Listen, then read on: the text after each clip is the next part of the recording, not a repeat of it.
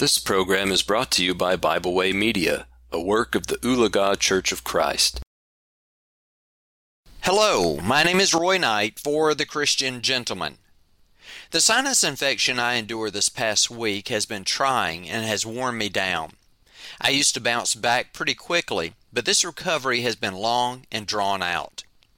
This has gotten me to think about healings in the Bible and how Jesus, with just a word or a touch, could heal a person instantly. Though Jesus healed many throughout his ministry, Matthew chapter 9 has a list of healings we should consider. In verses 1 through 7, Jesus healed a paralytic.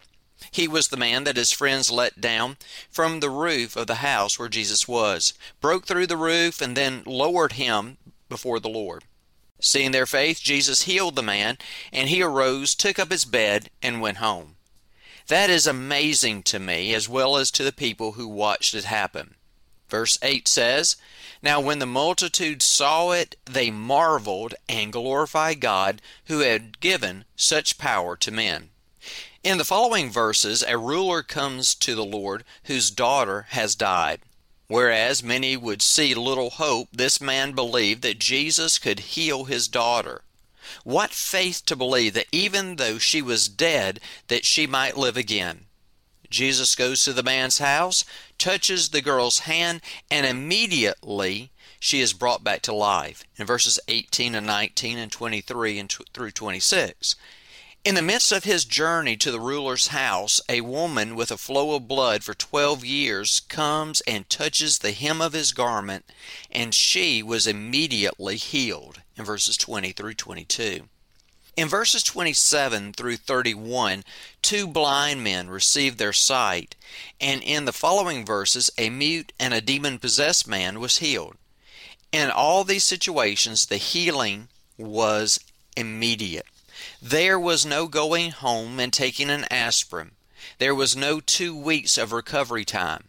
The healings were instant. The healings were not partial, but complete. None of them were halfway healed. They were completely and thoroughly healed. That is the power of Jesus, and that is the power of the Son of God. We must realize that as amazing as these miracles are, that it was never the purpose of Jesus to come into the world to heal people of their physical infirmities. The purpose of the miracles was to prove to the people that Jesus was who he said he was, the Son of God, God in the flesh. His true purpose was to heal people spiritually.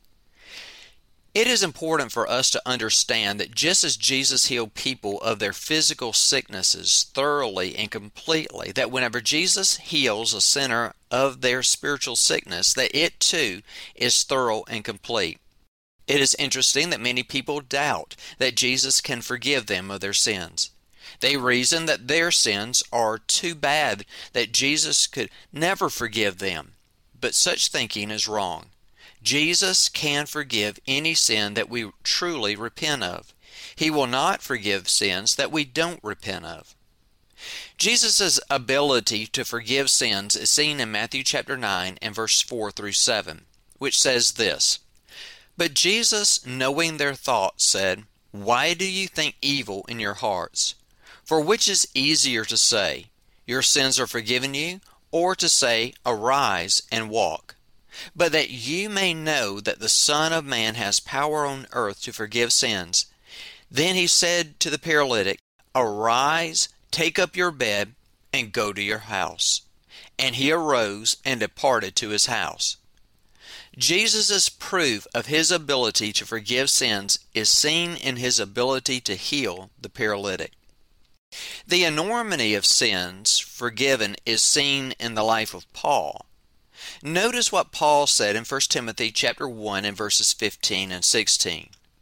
This is a faithful saying and worthy of all acceptance that Christ Jesus came into the world to save sinners, of whom I am chief.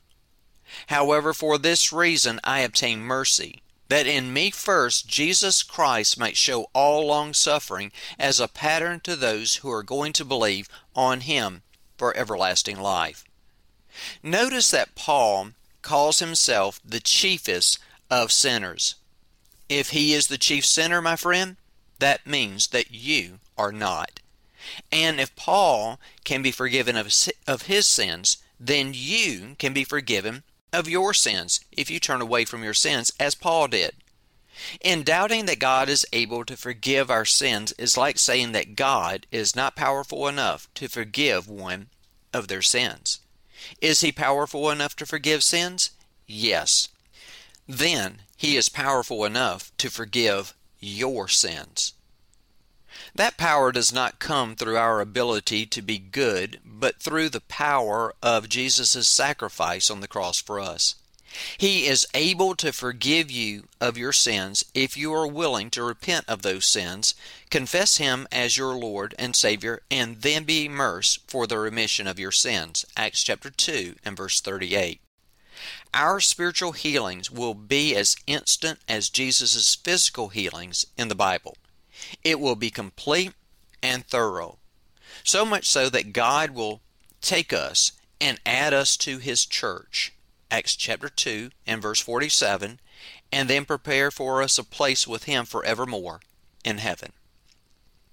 If you would like to know more about having your sins forgiven, you can contact my friends at the Oologah Church of Christ, or you can email me directly at stgeorgecofc at yahoo.com. I would love to hear from you.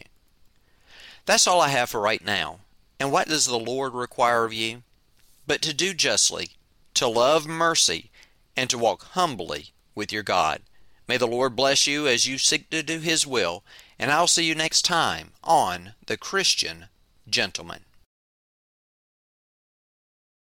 We hope you enjoyed this program. We encourage you to subscribe to our podcast on Pandora, Spotify, or Podbean. Thanks for listening.